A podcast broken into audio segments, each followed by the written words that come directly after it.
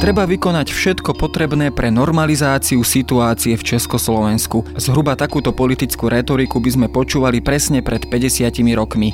Nové pomery po invázii vojsk Varšavskej zmluvy do našej krajiny v auguste 1968 sprevádzali aj nové výrazové spojenia a eufemizmy ako dočasný pobyt sovietských vojsk či ovládnutie oznamovacích prostriedkov pre poslúženie veci socializmu. Jednoročné obdobie od augusta 68 do augusta augusta 69 zároveň poznamenala zásadná zmena na politickom výslni v Československu. Reformného komunistu Alexandra Dubčeka vystriedal na čele KSČ tzv. realista a pragmatik Gustav Husák. Československý odpor voči okupácii sa však začal lámať už podstatne skôr a takmer od začiatku. Moskovský protokol, ktorý bezprostredne po invázii prijala československá vládna delegácia, sa postupne premietal do politického a spoločenského života krajiny.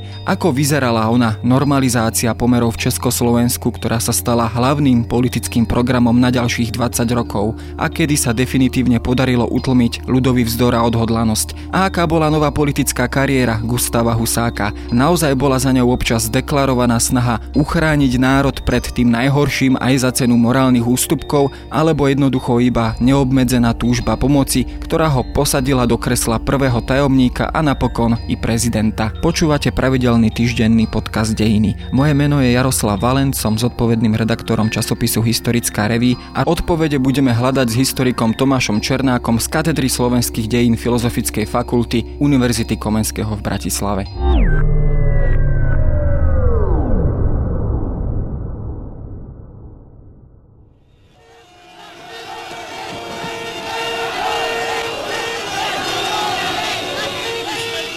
Samozrejme tie udalosti z roku 1969, ktoré vyniesli na politické výslnie predovšetkým Gustava Husáka a mali určitú postupnosť a následnosť. A keď hovoríme o tejto výmene na stoličke prvého tajomníka KSČ, tej predchádzala udalosť, ktorá ako keby s ňou na prvý pohľad nesúvisela a to boli hokejové majstrovstva sveta v Štokholme, kedy Československé mužstvo dvakrát, myslím, porazilo zbornú Sovietskeho zväzu v dvoch teda slávnych víťazstvách, ktoré teda boli aj veľmi oslavované v uliciach v Čechách i na Slovensku. Tie občas prerastli aj do takého otvoreného prejavu odporu voči okupácii. Bol práve toto dôvod, ktorý naozaj vyprovokoval to politbyro, to sovietské vedenie v Moskve a k nejakým odhodlanejším alebo razantnejším akciám práve teda medzi tými politickými špičkami v Československu?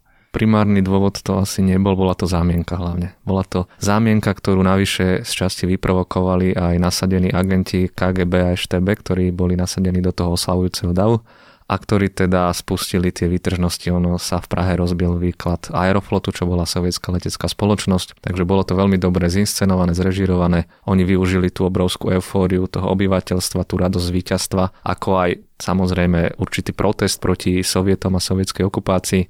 Nasadili tam svojich agentov, tí rozmlátili teda výklad Aeroflotu, vyvolali tam takú masovejšiu hystériu samozrejme, no a potom to už e, sovietské politbyro obratne využilo na to, aby urobilo veľmi silný nátlak na Alexandra Dubčeka s tým, aby sa vzdal svoje funkcie. Bol to tlak, ktorý teda bol vyvíjaný zrejme už dlhšiu dobu, toto bolo len završenie celého procesu. Zároveň spolu s tým sa do popredia dostávala iná postava slovenskej a československej politiky, Gustav Husák. Bol to človek, ktorý už e, zrejme od minimálne teda augusta, respektíve septembra 68 do určitej miery zrejme spolupracoval so sovietským vedením. Do akej miery to bol z jeho strany kalkul, ktorý ho mal vyniesť na to politické výslnie, alebo do akej miery tam boli jeho osobné motivácie, ako aj neskôr hlavne medzi blízkymi hovorieval, uchrániť národ pred tým najhorším. No aby sme to upresnili, koncom augusta, začiatkom septembra 68 sovieti Husáka ešte v podstate nepoznali. Oni ho prvýkrát zaregistrovali na tých neslávne známych moskovských rokovaniach a jeho prvé úvodné vystúpenie bolo z ich strany veľmi negatívne, pretože tam otvorene povedal, že okupácia bola chyba, ktorej následky sa budú niesť ešte dlhé roky, na čo sa Brežne urazil a odišiel. Nasledujúce dni im však ako si zarezonoval, pretože bolo na ňom vidieť, že sa s nimi chce dohodnúť, že je ochotný nájsť nejaké kompromisné riešenie a v tomto smere vyvíjal aktivitu aj voči ďalším ľuďom z Československej delegácie, najmä voči Aleksandrovi Dubčekovi, ktorého presviečal teda, aby ustúpil a podpísal moskovský protokol. Takže tu si Husáka sovieti prvýkrát všimli, dovtedy síce mali nazbierané na ňo informácie, veľa informácií, ale boli to informácie negatívne, to znamená, oni ho mali zafixovaného ako človeka, ktorý bol vo vezení, ktorý bol na čele určitej frakcie v komunistickej strane, poznali ho ako nacionalistu, takže žiadne plusové body v tomto on nemal. Ale počas tej jesene roka 68 si ho začali viac všímať. On sa po návrate z Moskvy stal prvým tajomníkom UVKSS, obklopil sa paradoxne reformnými komunistami, e, Bilák a spol išli do úzadia, tých nebol ochotný v tomto období pripustiť do vedenia strany a Podarilo sa mu veľmi rýchlo stabilizovať situáciu na Slovensku. Naozaj tá situácia na Slovensku sa upokojila oveľa rýchlejšie ako v českých krajinách a toto si opäť sovieti všimli a preto s ním e, začali rátať ako s jedným z možných nástupcov Alexandra Dubčeka. O tom, že Dubček raz skončí, bolo jasné už od konca augusta 68. Oni ho proste potrebovali využiť, ako sa len dá, vyžmykať z neho, čo môžu a potom, keď ho nebudú potrebovať, tak ho jednoducho pošlu k vode. A toto presne sa aj stalo. Je známe, že Gustav Husák často hral aj s takouto nacionálnou kartou. Konec koncov bol to aj on, ktorý bol poverený reformou štátu alebo štátneho zriadenia, čo teda nakoniec aj bolo v roku 1968, konkrétne 28. oktobra je dovršené vlastne tou federalizáciou. Bola práve táto nacionálna karta aj takouto zbraňou, ktorou dokázal presviečať svoje okolie, teda najmä na Slovensku, aby sa e, zmierila politická reprezentácia s tou danou situáciou, okupačnou situáciou? No, v podstate tá federácia bola asi jediným výdobytkom tej pražskej jary roka 68, ktorý pretrval trval aj nasledujúce roky. Ale na jesen 68 sa s tým už veľmi neoperovalo, bolo jasné, že to je realita. Už len sa čakalo na ten dátum 28 október a potom 30. októbra bol slávnostne podpísaný ten zákon tu v Bratislave na hrade. Každopádne tá národná karta a zápas o Federácie Husáka v roku 68 vyniesla do absolútnych sfér vysokej politiky. Bol po Dubčekovi druhý najpopulárnejší človek na Slovensku. Ale ak sa chcel stať prvým tajomníkom UVKSČ, teda najmocnejším mužom v celom Československu, tak to tomu rozhodne nepomáhalo. Pretože on mal pozície iba na Slovensku a české krajiny ho veľmi nepoznali a v tej centrálnej KSČ nemal takmer žiadne pozície, žiadnu skupinu za sebou. A toto už bolo skôr na tom, či sa on nejakým spôsobom dohodne so sovietmi a či si ho teda sovieti naozaj vyberú za Dubčekovho nástupcu. Keď sa ešte vrátime k samotným moskovským rokovaniam, ktoré teda nasledovali tesne po invázii na konci augusta 68, z nich sa vrátila celá táto vládna československá delegácia ako keby na svoje staré pozície, na oko sa ako keby nič nezmenilo. Napriek tomu, ale teda tá vnútorná politika aj tej smerovanie krajiny samozrejme sa už pohlo niekam úplne inám, než za obdobie Pražskej jary. Dokázal, alebo myslel si Alexander Dubček, že ešte môže nejakým spôsobom korigovať e, ten sovietský diktát, ktorý mu bol artikulovaný práve v Moskve, alebo tie ďalšie následné kroky už ho postupne zbavovali moci? Myslím si, že tam nebol nejaký výrazný priestor na manevrovanie, lebo Československo bola v podstate okupovaná krajina, kde bolo pol milióna vojakov a tie mantinely boli dané práve moskovským protokolom. Teda ako náhle by sa z toho začali vychylovať, tak by tá moc znova zasiahla. To znamená, že aj Dubček musel, či chcel alebo nechcel asistovať pri všetkých tých prvých tzv. tých normalizačných opatreniach. V tom moskovskom protokole sa jasne vyžadovalo opäť zavedenie cenzúry, urobiť čistku v mass médiách, to znamená vyhodiť tých ľudí, ktorí boli najviac spojení s reformami v 68. a dosadiť tam spolahlivé kádre. Takisto museli odísť e, z rôznych postov najviac exponovaní reformátori Pražskej jary. A toto všetko stalo v tom moskovskom protokole, takže Dubček, chtiac nechtiac, to musel akceptovať a muselo sa to zrealizovať, lebo ako náhle by sa hoci čo z toho nezačalo plniť, tak sovieti by znova zasiahli. To boli jasne dané mantinely a tam sa veľmi nedalo uhyňať. Spoliehame, že tak, ako ste nás podporovali doposiaľ, pomôžete na základe reálneho posúdenia situácie svojou ďalšou dôverou a aktívnou účasťou i dnes, a to i v tom prípade, keď budeme musieť uskutočniť niektoré dočasné mimoriadne opatrenia obmedzujúce stupeň demokracie a slobody prejavu, akého sme už dosiahli a ktoré by sme za normálnej situácie robiť nemohli.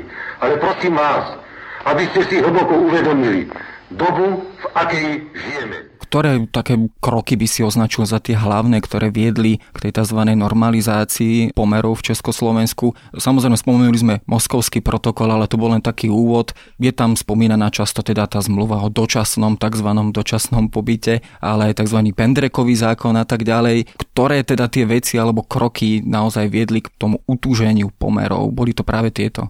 Tak v prvom rade to bolo oficiálne zákonné schválenie tých bodov z Moskovského protokolu, a teda oficiálne aj schválenie dočasného pobytu tých tzv. spojeneckých vojsk, ako sa to oficiálne volalo. A toto musel schváliť aj Československý parlament, to sa aj stalo samozrejme. Ono vtedy koloval taký vtip, že aká jednotka dočasnosti, že jeden furt. A skutočne to tak aj bolo, lebo sovietské vojska odišli až v roku 1991 takže to bolo dlhých 23 rokov. No a potom analogicky samozrejme bola zavedená cenzúra, znovu, ako som spomínal, prichádzalo k personálnym zmenám. Trocha ten režim zasiahla v januári 69 to palachové sebaupálenie a, potom následné demonstrácie, ale to trvalo naozaj možno pár dní, týždňov, potom znova sa to vrátilo všetko do starých kolají. Bolo to obdobie aj častých personálnych zmien, to znamená, keďže vznikla tá federácia, tak vzniklo aj federálne zhromaždenie. Tam sa rátalo pôvodne s Jozefom Smrkovským ako predsedom, ale to sovieti absolútne neboli ochotní akceptovať, takže sa hľadalo nejaké kompromisné riešenie, nakoniec sa dočasne stal predsedom federálneho zhromaždenia. Nedávno zosnulý Peter Colotka a potom prišlo uh, veľmi rýchlo k tým hokejovým udalostiam a to bola tá zámienka, na ktorú sovieti čakali, aby mohli dať dole Alexandra Dubčeka, lebo už ho nepotrebovali tie všetky opatrenia, už boli rozbehnuté a on im začal prekážať. Často sa spomína slávny výrok Gustava Husáka počas invázie, kedy teda on videl tzv. spriateľené vojska alebo vojska spriateľených krajín v Bratislave, kedy vyhlásil, že údajne to teda povedal, že zachráni tento národ, aj keby mu mali všetci napluť do tváre. Bol to práve tento motív alebo tento dôvod, ktorý ho viedol naozaj, aspoň na prvý pohľad sa to tak vidí, k veľkému pragmatizmu alebo veľkej ohybnosti voči sovietským požiadavkám. Teda vnímal tie československé možnosti vyslovene ako mimoriadne obmedzené do takej miery, že jednoducho ten národ, či už český aj slovenský, sa musí jednoducho ohnúť. Alebo bral do určitej miery aj ten ohľad na charakter národa, ktorý teda týmito udalosťami bol práve že zlomený. Tak Husaka môžeme na základe v podstate celej jeho kariéry politickej označiť za akéhosi krízového manažéra, lebo on sa doslova vyžíval v takýchto krízových situáciách. On nebol politikom na nejaké kľudné, dlhodobé, pokojné obdobie. Zoberme si, či už to bolo povstanie z augusta 44, opäť krízová situácia, potom e, to povojnové obdobie, ktoré bolo veľmi turbulentné. Február 48, ďalšia krízová situácia. Takže toto boli také obdobia, v ktorých on vedel, lebo sa doslova aj vyžíval, proste to bolo niečo, kde sa mohol politicky realizovať. A toto nastalo práve aj v auguste 68. Plus, keď do toho zarátame akýsi o ten mesiašský komplex, on mal naozaj zafixované, že on je naozaj povolaný vyviesť ten národ z tohto marazmu. Bol to človek veľmi sebavedomý, niekedy až extrémne sebavedomý, vedomý si svojich kvalít, organizátorských schopností a tak ďalej a naozaj ešte do toho treba zarátať aj určitú psychológiu z toho väzenia. Keď človek strávi 9 rokov vo väzení a v tvrdých podmienkach, tak to človeka psychicky poznačí. On mal reálny strach z tých sovietov a preto im potom aj neskôršie podľa mňa vychádzalo všetkom ústrety, lebo sa ich bál. A ešte do toho možno aj ten posledný faktor, že mal v sebe aj to, že on sa raz musí vrátiť na tie najvyššie pozície, že vy ste ma väznili, ale pozrite, vám ukážem, že ja som sa dokázal vrátiť. A všetky tieto štyri faktory sa zliali potom v tom auguste 68 do jedného a on naozaj potom intenzívne, ako náhle si ho sovieti naťukli, tak začal sa s nimi dohadovať, začal teda im ukazovať, že ochotný sa s nimi dohodnúť, že on je ten pravý, ktorý tú situáciu zvládne k spokojnosti všetkých. My sme snáď nejaká strana, ktorá prešla už voľakými e, skúsenostiami, ktorá snáď nechce len vtedy, keď sa medlíže politicky pracovať. A prešli sme obdobia, pravda. Poznáte ich, nebudem tu na históriu opakovať kedy sa veľmi ťažko pracovalo a kedy vydržali tí statoční. Nech odpadne, čo je kolísavé, nech odpadne, čo je oportunistické, ani nech v tej strane zostane, čo je pevné, čo je charakterné, čo chce za tento národ zápasy. Tak v počiatku, ale ešte keď hovoríme o roku 1968, o jari 68, tak práve mal imič toho reformného politika, ktorý sa vrátil na politickú scénu po dlhých rokoch a po persekúciách. Tomu dodávalo aj pomerne veľa popularity. Bol dokonca podľa niektorých odhadov alebo možno výskumov aj jeden z najpopulárnejších politikov na Slovensku popri Dubčekovi v tom čase. Ako je vôbec možné, že človeka, ktorý mal ten profil proreformne uvažujúceho politika, sa stal vyslovene normalizátor, ktorý hral po tej strane okupantskej, sovietskej. Bol tento rozmer v jeho charaktere prítomný dlhšie alebo vyslovene došlo k zásadnému jeho osobnému obratu počas týchto udalostí? Tak hlavne Husák bol vždy politický pragmatik. To znamená, on si bol vedomý toho, že ak sa chce vrátiť na to výslnie a raz sa vráti do tých vysokých funkcií, tak musí byť tým reformátorom, musí hlásať reformné myšlienky, lebo o tom boli tie 60. roky. Nemohol sa postaviť na stranu Antonína Novotného, ktorý bol zodpovedný za jeho uväznenie a ktorého vôbec nemal rád a ktorého režim kritizoval. Husák si uvedomal, že ten režim takto ďalej nemôže, že ho treba e, liberalizovať a reformovať, ale len po určitú hranicu to, čo sa už dialo v roku 68, ten nekontrolovateľný výbuch tej sopky, tak to už bolo niečo, čo Husák asi nebol ochotný akceptovať. On si uvedomoval, že je to problém, že sa to Sovietom nepáči, ale nepomyslel si, že to budú riešiť až tak razantne. Stále si myslel, že tá strana to zvládne a myslel si to aj po teda auguste 68, respektíve, že on osobne to zvládne. On mal naozaj takú predstavu a išiel do tej najvyššej funkcie s tým, že on tých sovietských detkov prešti. A toto sa mu stalo osudným, lebo stal sa presný opak. On mal tendenciu často preceňovať svoje schopnosti a toto sa mu stalo, myslím, aj osudným, lebo on išiel s určitou víziou teda do tej funkcie v tom apríli 69 s tým, že sa pokusí zachrániť a uhrať, čo sa len dá a že keď teda sa tá situácia stabilizuje, on tomu veril, že tí sovieti naozaj odídu. Ale tak to bolo samozrejme naivné, alebo z dnešného pohľadu sa to javí ako naivné, lebo bez ohľadu na to, aká to bola situácia, oni potrebovali mať v tejto časti Európy svoje vojska. My sme boli západná hranica sovietského bloku a myslím si, že aj to bol jeden z hlavných dôvodov, prečo oni sem nakoniec v auguste 68 nabehli. Husák teda precenil svoje schopnosti a plus, keď sa stal šéfom v Prahe, tak e, bol to taký osamotený šéf, on nemal za sebou žiaden klan v tej strane, žiadnu frakciu, žiadnu podporu, bol tam solitér a bol obklopený ľuďmi ako Bilák a spol, ktorí práve mali tú sovietskú podporu, ktorí boli piatou kolonou v Československu sovietov. A sovieti si uvedomovali, že keby náhodou Husák robil problémy, tak cez Biláka na ňo zatlačí, alebo priamo na ňo zatlačí a Brežne mu každý týždeň telefonoval. To boli povestné telefonáty, kde sa informoval, ako pokročil v práci, čo robil a ako sa podarí situáciu stabilizovať. Bol teda pod neustálou kontrolou, no a toto ho jednoducho tak pohltilo, že jeho reálna moc v podstate siahala od jeho písacieho stola až po dvere kancelária a tam sa aj končila. Keď sa vrátime aj k tým udalostiam počas celej jesene 68 a jary 69, e, bolo tu množstvo aj občianských vystúpení, teda predovšetkým známa Palachiáda, alebo teda či už to bol pohreb Jana Palacha, ale aj ďalšie rôzne demonstrácie a prejavy ľudového alebo národného odporu. Tie postupne slabli. Bol však možno rozdiel nejak v situácii v Čechách a na Slovensku. Ty si spomínal, že Gustav Husák sa vyznamenal práve tým, že mimoriadne efektívne spacifikoval zvládal ten odpor alebo teda zvládol tú situáciu v odzovkách na Slovensku. Bolo to možno práve tým, že hral na tú nacionálnu strunu? Do istej miery áno, pretože na Slovensku aspoň časť slovenskej verejnosti bola trochu upokojená tým, že sa podarilo dosiahnuť tú federáciu, že krajina sa federalizovala. A preto napríklad aj pri tých e, demonstráciách pri prvom výročí okupácie, ako boli aj na Slovensku, boli veľké demonstrácie v rôznych mestách, bolo proti ním, proti demonstrantom aj zasiahnuté, ale nebolo to až také veľké, ako to bolo v českých krajinách alebo na Morave, kde doslova použili armádu a kde teda bolo veľmi veľa zranených ľudí toto už neboli sovieti, to už boli vlastné československé poriadkové sily, policia a armáda. To bol posledný odpor, čím sa to skončilo, už nastupuje teda tá skutočná normalizácia to je práve, myslím, že aj ten morálny rozmer a tej tragédie, ľudskej tragédie, teda, že už to teda neboli okupanti, ale boli to domáce represívne zložky, ktoré potlačili tieto demonstrácie. Tam bolo, myslím, že aj niekoľko mŕtvych no, dokonca. To bol práve ten problém. Gustav Husák napriek tomu teda pokračoval v tejto línii a neskôr dokonca už aj ako prezident od roku 1975. Aký to bol prezident? Bol to ten prezident, ten obrázok, ktorý možno ešte máme v hlavách človeka, ktorý teda každoročne so svojím novoročným príhovorom nudí celý národ, ktorý vyslovene zamrazil tie pomery v krajine do najortodoxnejšieho alebo najkonzervatívnejšieho komunistického režimu alebo jeden z najkonzervatívnejších režimov v Európe, alebo bol to človek, ktorý stále kľúčkoval, ktorý stále kalkuloval aj pri komunikácii so sovietmi.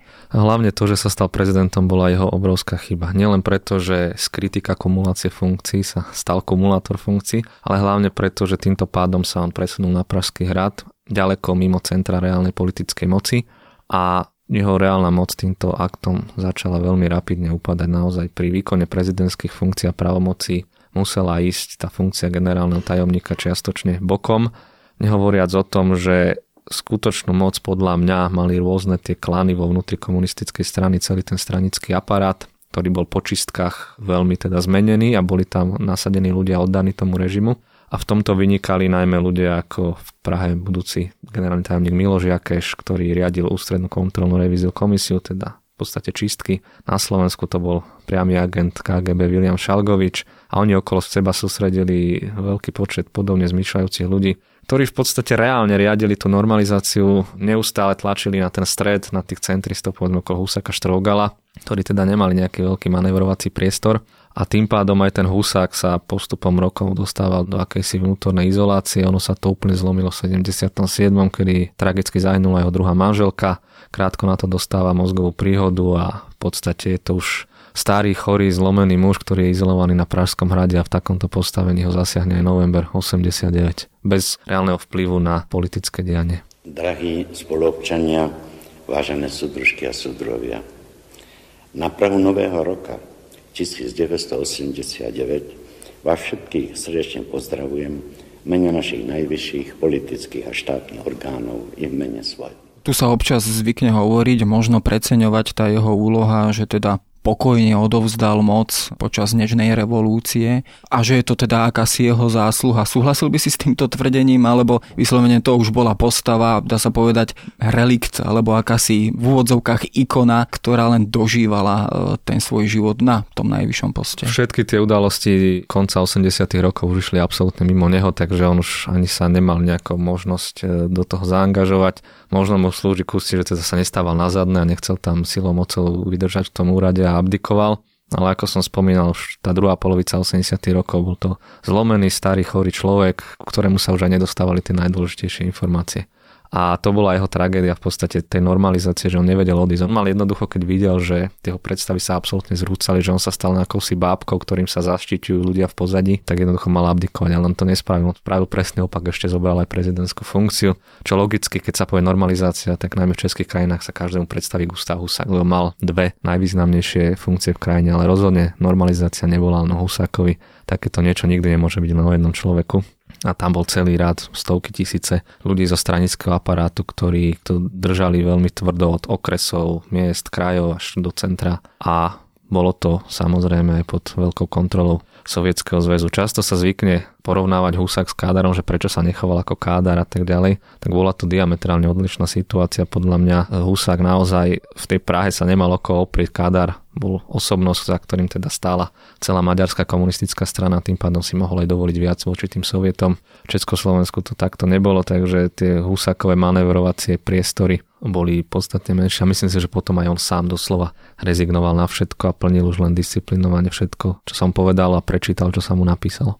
No a obraz Husáka splínul do veľkej miery aj s obrazom epochy alebo doby normalizácie, aj keď ten jeho život, predovšetkým tá jeho prvá polovica jeho života bola ešte o dosť zaujímavejšia, ale o tom sa porozprávame znova niekedy inokedy.